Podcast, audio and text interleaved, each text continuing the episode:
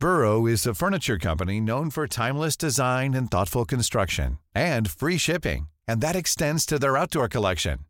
Their outdoor furniture is built to withstand the elements, featuring rust-proof stainless steel hardware, weather-ready teak, and quick-dry foam cushions. For Memorial Day, get 15% off your Burrow purchase at burrow.com slash ACAST and up to 25% off outdoor. That's up to 25% off outdoor furniture at burrow.com Turkey and Italy are ready to kick off Euro 2020. The football world has reacted to Ange Postecoglou being announced as Celtic manager, and the Matildas have been defeated by Denmark in a friendly 3 2. This is your overnight update by Optus Sport for Friday, the 11th of June, the eve of the European Championships. I'm James Lawrence, and I'll be getting you up to speed with all the latest news and results from Euro 2020 daily as the tournament unfolds, along with any other major news from the day. That'll precede our Matchday Gegenpod Euro with David Weiner and the Optus Sport ensemble you've come to know and love. We're going to start by getting you up to speed with the latest from the Turkish and Italian camps as both sides prepare to kick off the Euros tomorrow morning. It'll mark Italy's first match in a major tournament for five years since losing to Germany in Euro 2016, having missed out on qualification for the 2018 FIFA World Cup. A failure which is still haunting large parts of the squad and one that they're looking to put right. Now we have many good young players. The coach arrived and created a football revolution. It's been very tough for everybody. What's happened is in the past and we all took responsibility, but now we must focus on delivery in this Euro. We are a formidable squad.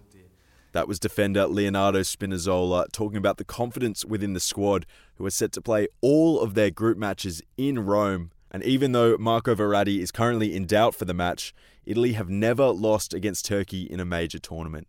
Despite that, it seems that spirits are high within the Turkey camp. Here's what coach Şenol Güneş had to say. I hope we can show the football that we dream about. I hope we can play a good match against Italy and move on with a good outcome. But I see Wales and Switzerland as seriously strong and dangerous opponents as well. You can catch all the action from Turkey versus Italy live and exclusive on Optus Sport, coverage starting at 4am Australian Eastern Standard Time. In other news, Ange Postecoglou has been announced as the manager of Celtic on a 12 month rolling contract. The announcement comes over 100 days after Celtic parted ways with previous manager Neil Lennon. Here's what Postecoglou had to say about the appointment. You know, looking forward to to, to getting there and, and, and starting work and, and you know experiencing the the the special uh, atmosphere and environment that is Celtic Football Club. There's been plenty of reaction to the news from Aussies and Scots alike, particularly on Twitter. James McVeigh saying, Brilliant news. As a die-hard Celtic fan living in Melbourne, I reckon this is a fantastic appointment by Celtic. And then on the other hand, Electronic Tim's saying, Doesn't make any sense whatsoever. None, nada. But he's the new manager and merits our support. So, split opinion clearly. Remember, you can get in touch with us at Optus Sport with hashtag Euro 2020. Let us know what you think about the appointment. What is a landmark moment for Australian football?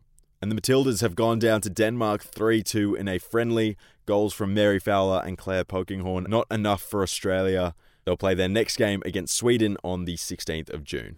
And that's all the latest from this morning. Remember, Euro 2020 kicks off tomorrow morning. You can catch it live or on demand on Optus Sport. I'm James Lawrence. I'll have all the immediate reaction to Italy and Turkey available tomorrow morning, followed by the return of the Gegenpod, where David Weiner and John Aloisi will be dissecting all of the action from what we expect to be a bumper opening match.